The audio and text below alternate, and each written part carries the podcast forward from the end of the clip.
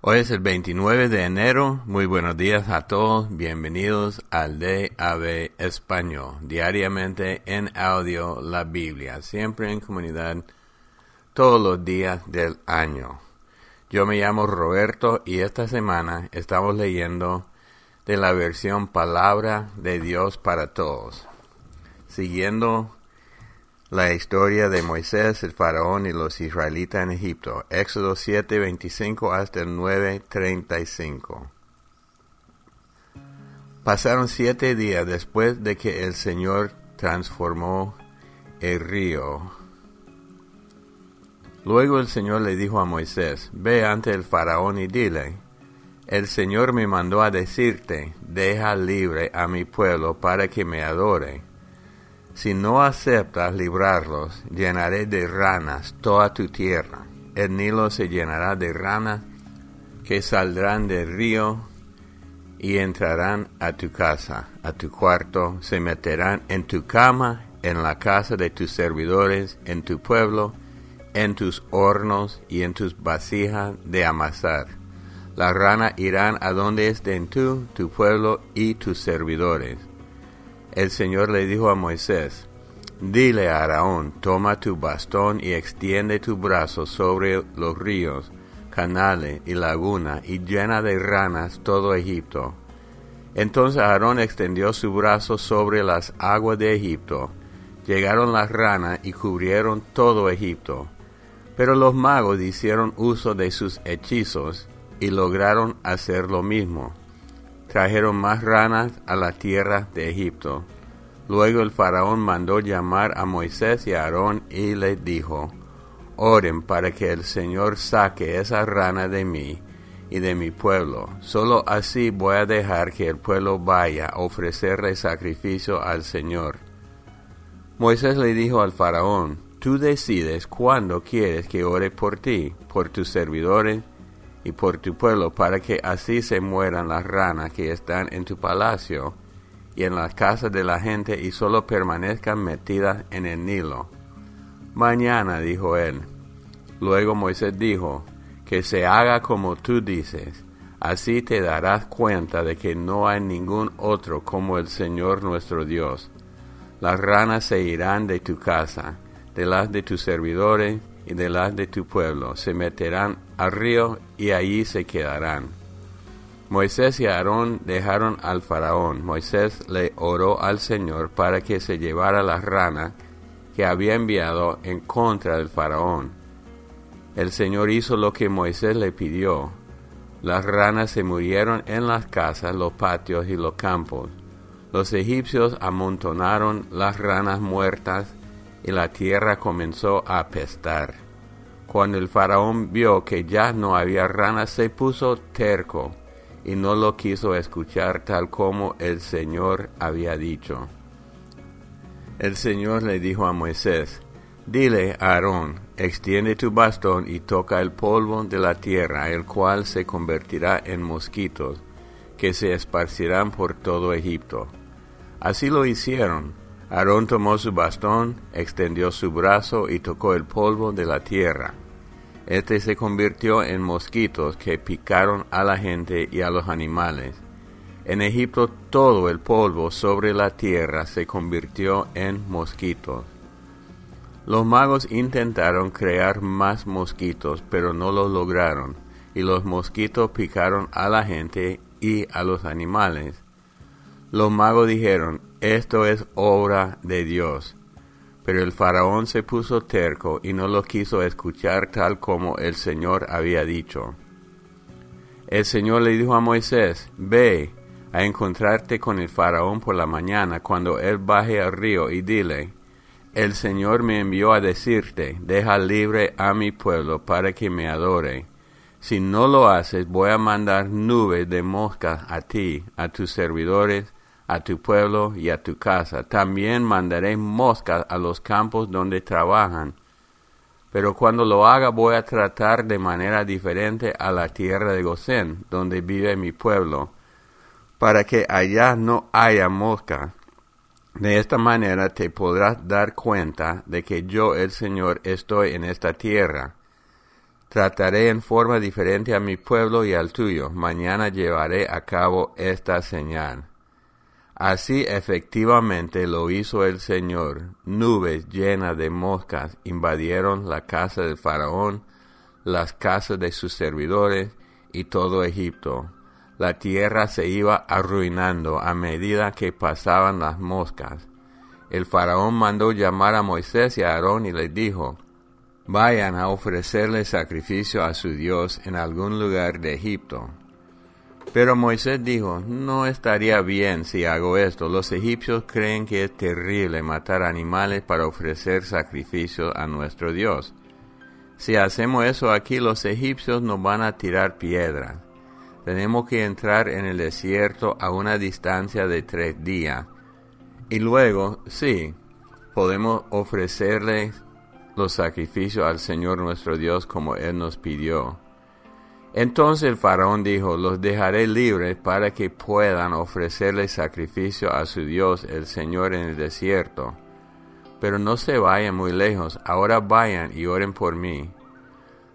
Moisés dijo, en cuanto me retire de tu presencia, oraré al Señor para que haga que mañana las moscas se vayan de ti de tus servidores y de tu pueblo, pero no vuelvas a traicionarnos ni a impedir que el pueblo ofrezca su sacrificio al Señor.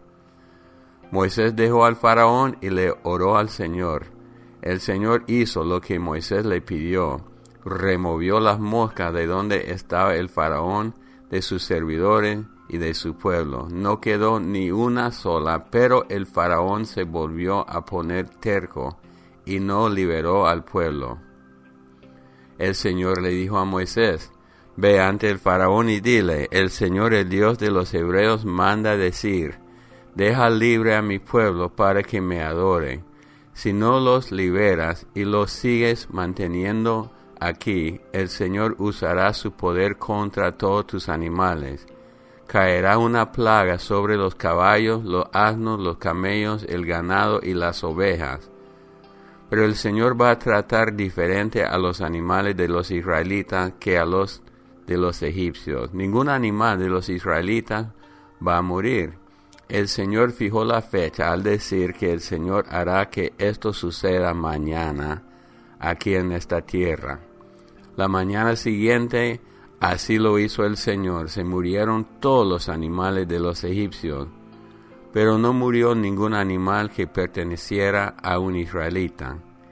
El faraón mandó a ver si algún animal de los israelitas había muerto, pero no murió ningún animal que perteneciera a un israelita. Sin embargo, el faraón se puso terco y no dejó libre a los israelitas.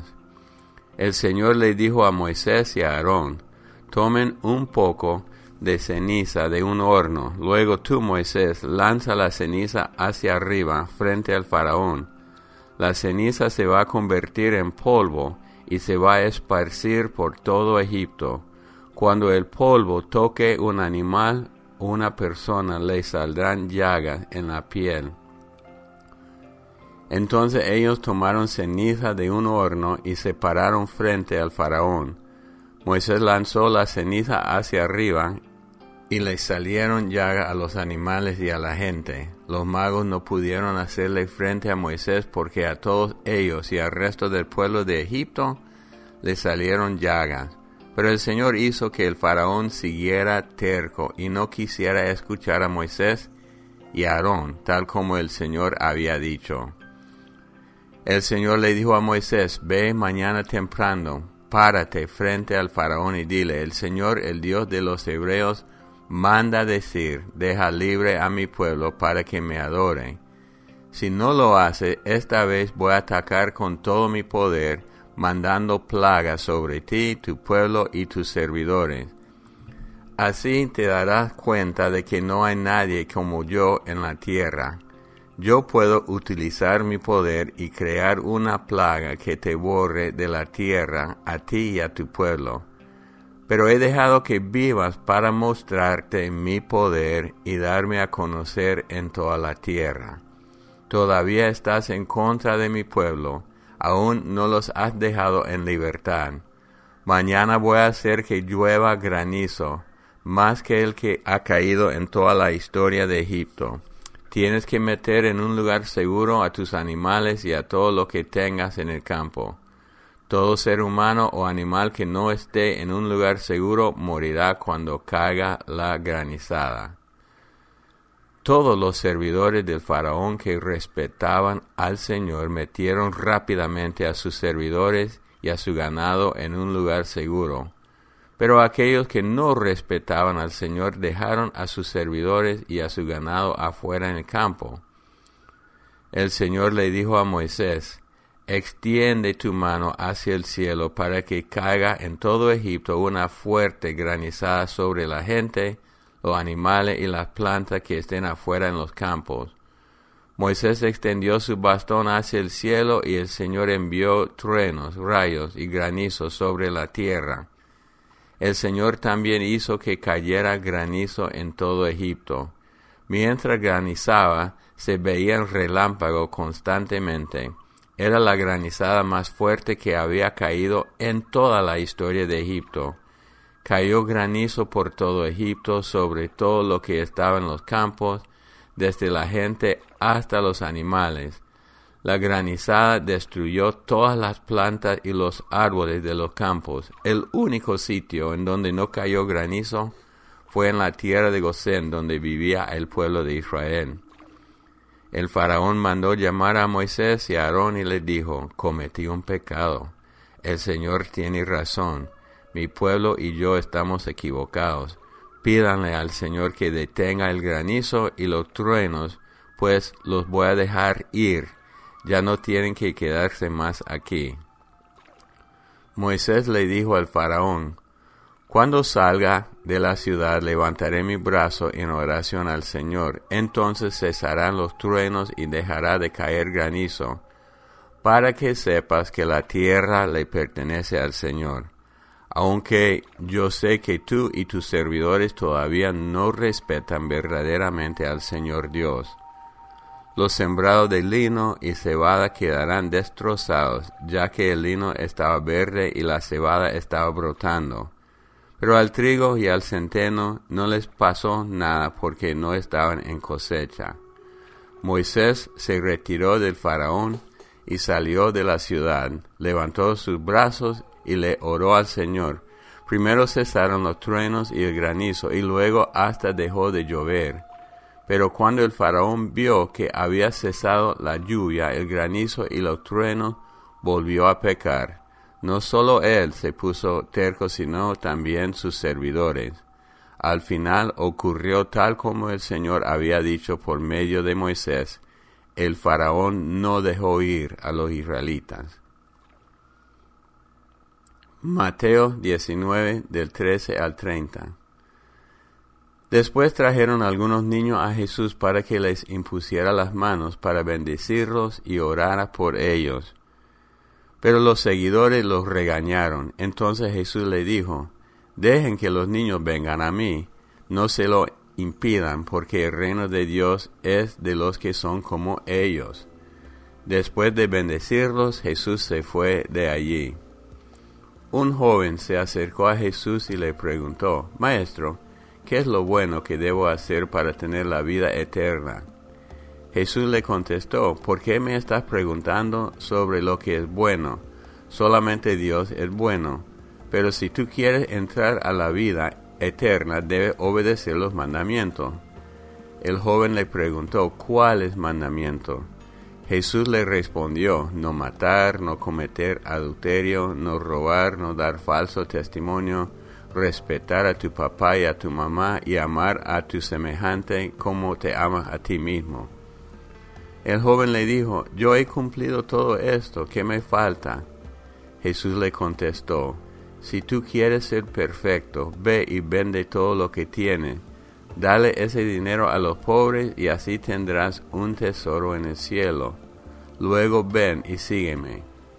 Pero cuando el joven escuchó esto se marchó muy triste porque tenía muchos bienes.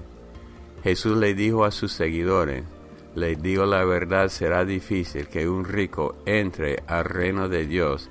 Ciertamente es más fácil que un camello pase por el ojo de una aguja que un rico entre al reino de Dios.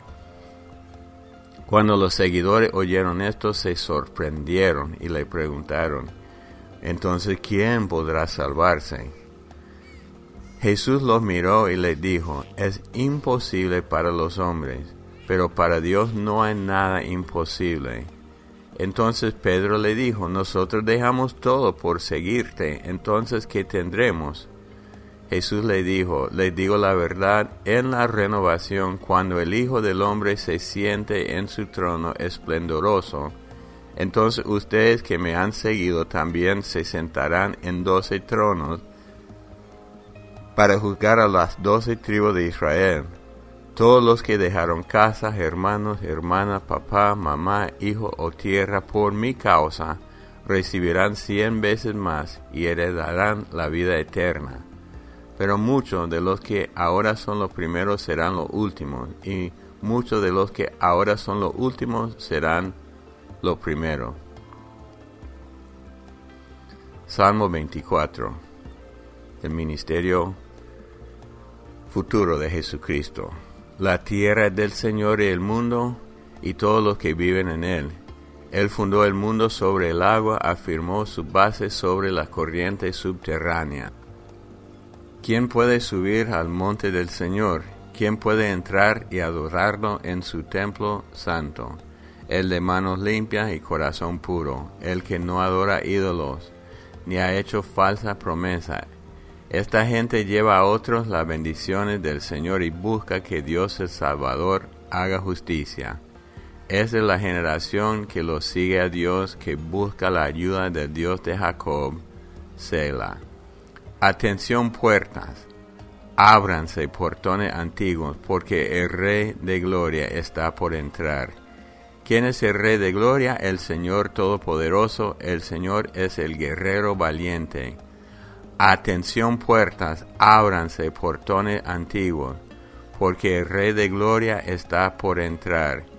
¿Quién es el Rey de Gloria? Es el Señor Todopoderoso. Él es el Rey de Gloria.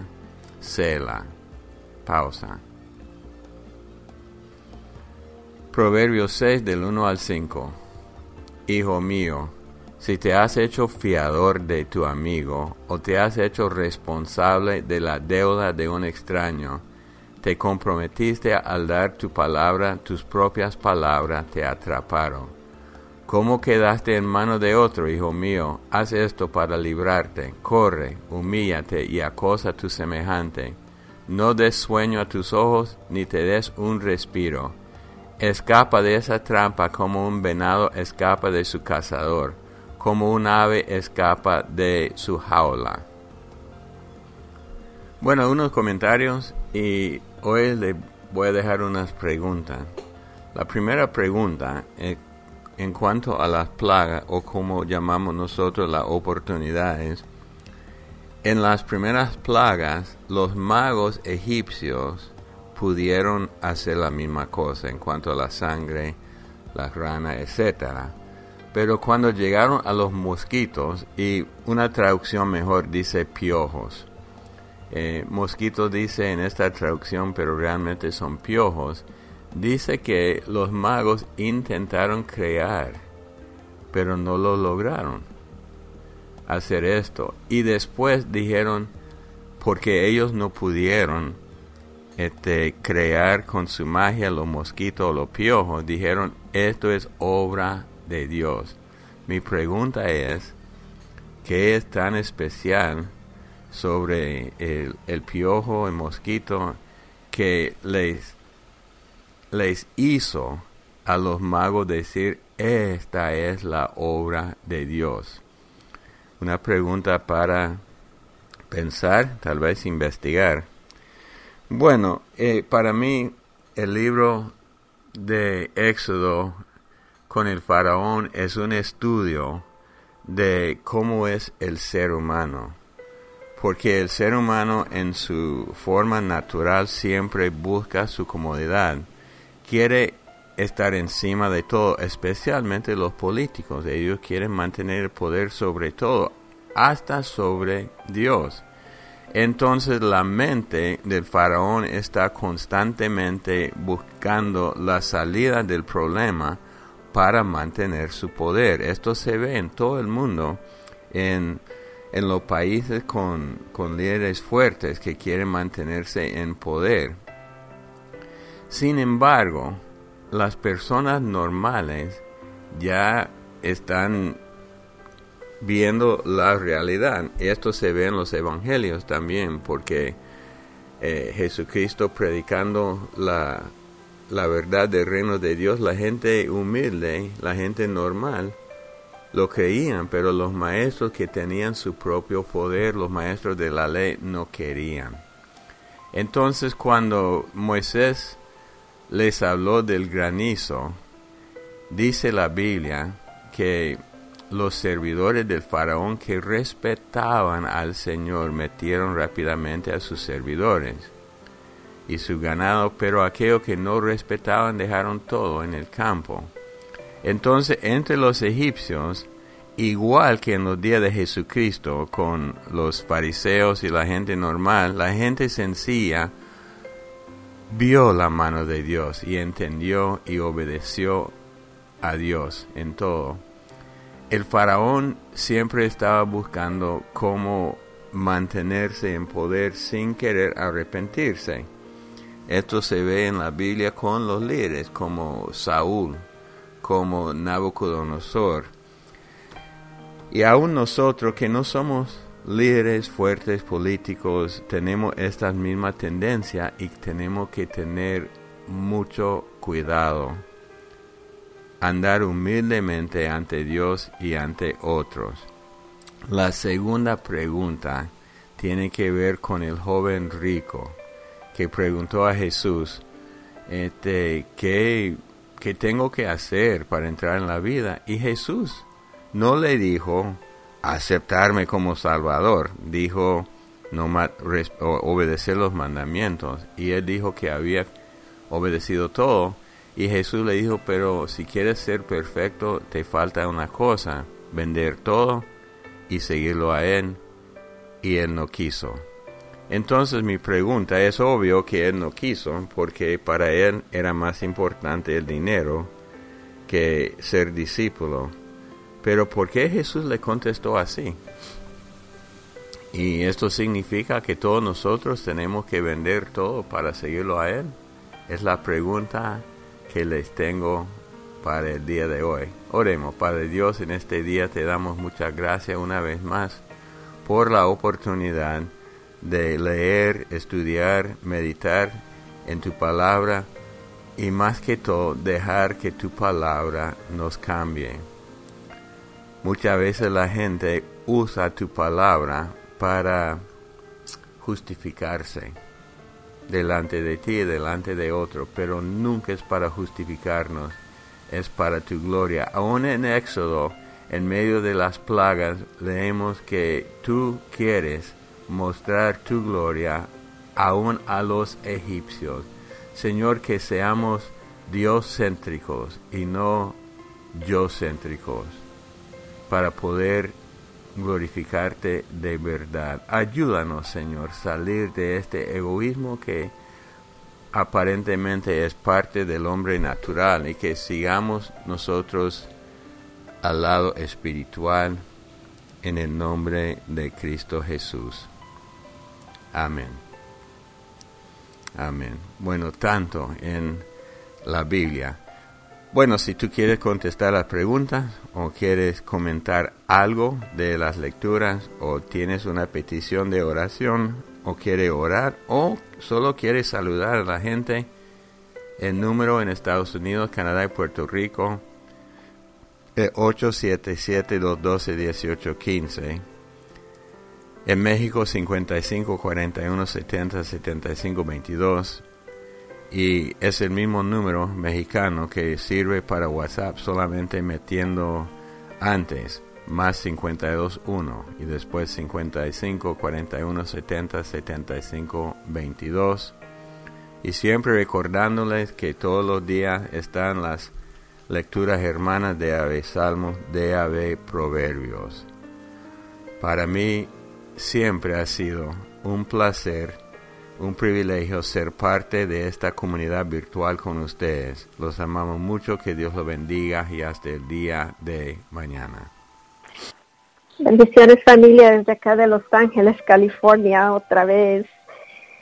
Después de escuchar la lección número 3 del Espíritu Santo y la explicación de los dones y los dones naturales que menciona Romanos 12, de versículo 3 al 8, que usted nos explicó, pastor. Al leer la lectura bíblica del día, hoy yo voy un día adelantado porque estoy leyendo en la noche, la lectura del 20 de, de, de enero, donde José revela los sueños. Lo único que pude pensar fue en los dones naturales al hacer esta lectura, porque me recordó cómo José tuvo sus sueños desde muy jovencito, que fue la razón por la que sus hermanos llegaron a odiarlo.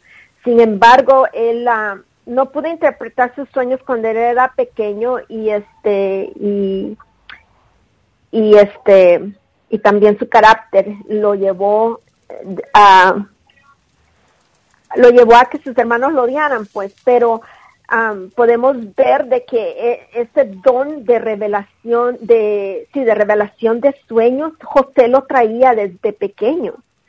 Y, y pues por eso cuando pequeño lo odiaron sus hermanos, luego causó todo lo que sucedió a ellos venderlo.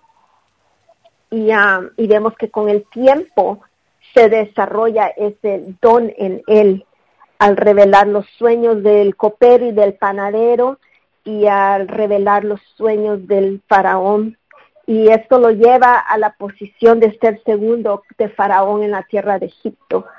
Y uh, me llamó mucho la atención esto. Aquí está vivamente la, el don de naturaleza, de los dones naturales en, en, en acción el por qué, uh, quiero corregir mi comentario acerca de por qué él tuvo que esperar dos años para que se acordaran de él y lo sacaran de la cárcel cuando él le, reveló el sueño a, al copero.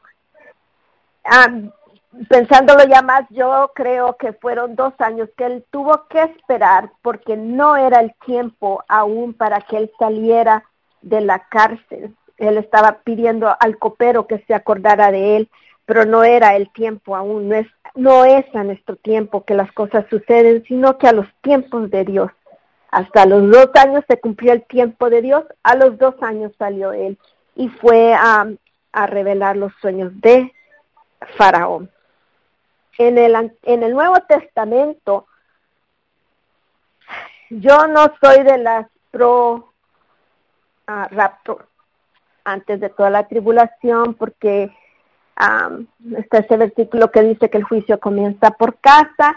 Y este versículo de Mateo 13, el 41, en la Biblia de las Américas, que es la que yo leo, lee, el Hijo del Hombre enviará a sus ángeles y recogerán de, y recogerán de su reino, dice esta versión, a todos los que son piedra de tropiezos y a los que hacen iniquidad. ¿De dónde los recoge? De su reino. Y luego dice el 42, y los echarán en el horno de fuego. Allí será el llanto y el crujir de dientes. 43. Entonces los justos resplandecerán como el sol el reino de su, en el reino de su Padre. El que tiene oídos, que oiga. Y pues aquí lo dice, que del reino, de su reino, los ángeles van a recoger a los de tropiezo y los que hacen iniquidad. No es del mundo, es de su reino. Por eso yo, yo considero de que este versículo es uno de los versículos que se puede ver de que no ah, va a haber un rapto, o, pero no pre-tribulación, como todos están, la mayoría, no todos, pero la mayoría lo, lo espera. Y por eso mismo creo que es que acá dice, y ahí será el llanto y el crujir de dientes, porque qué, qué difícil es esperar ser raptados y no pasar por tribulación y que suceda lo contrario. Pero bueno, respeto la opinión de todos aquellos que creen en el rapto. la iglesia, una de las iglesias que yo asisto, porque asisto a dos iglesias, es pretribulación, rapto pretribulación. Y mi base bíblica antes de llegar a estas iglesias fue post-tribulación. Así que um, sea pre o post, bueno, hay que prepararnos, como dicen siempre, tenemos que estar siempre listos, pre o post, nosotros tenemos que estar siempre listos para cuando el día se llegue. Y esa es mi opinión, familia. El Señor me los bendiga y gracias por la oportunidad de poder opinar. Bendiciones.